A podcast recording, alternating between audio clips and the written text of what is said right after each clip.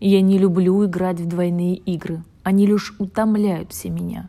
Я создавать люблю, люблю учиться, люблю в глаза смотреть людей и видеть в них палитру верных красок, границ которых вы не в силах скрыть. Люблю все сложности решать, люблю на мир смотреть открыто, люблю природные явления, люблю я город свой родной, люблю все улицы творения, люблю я жизнь и вас всех в ней.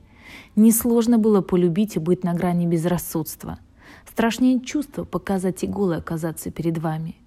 И вот, набравшись смелости сейчас, взгляни ты в зеркало свое, спроси себя, кто ты теперь, каким ты хочешь быть отныне, каким ты хочешь быть потом. Закрой глаза, увидь себя, прими себя, каким ты есть, и действуй, помня об одном. Единственный, кого не сможешь обмануть, стоит перед тобой –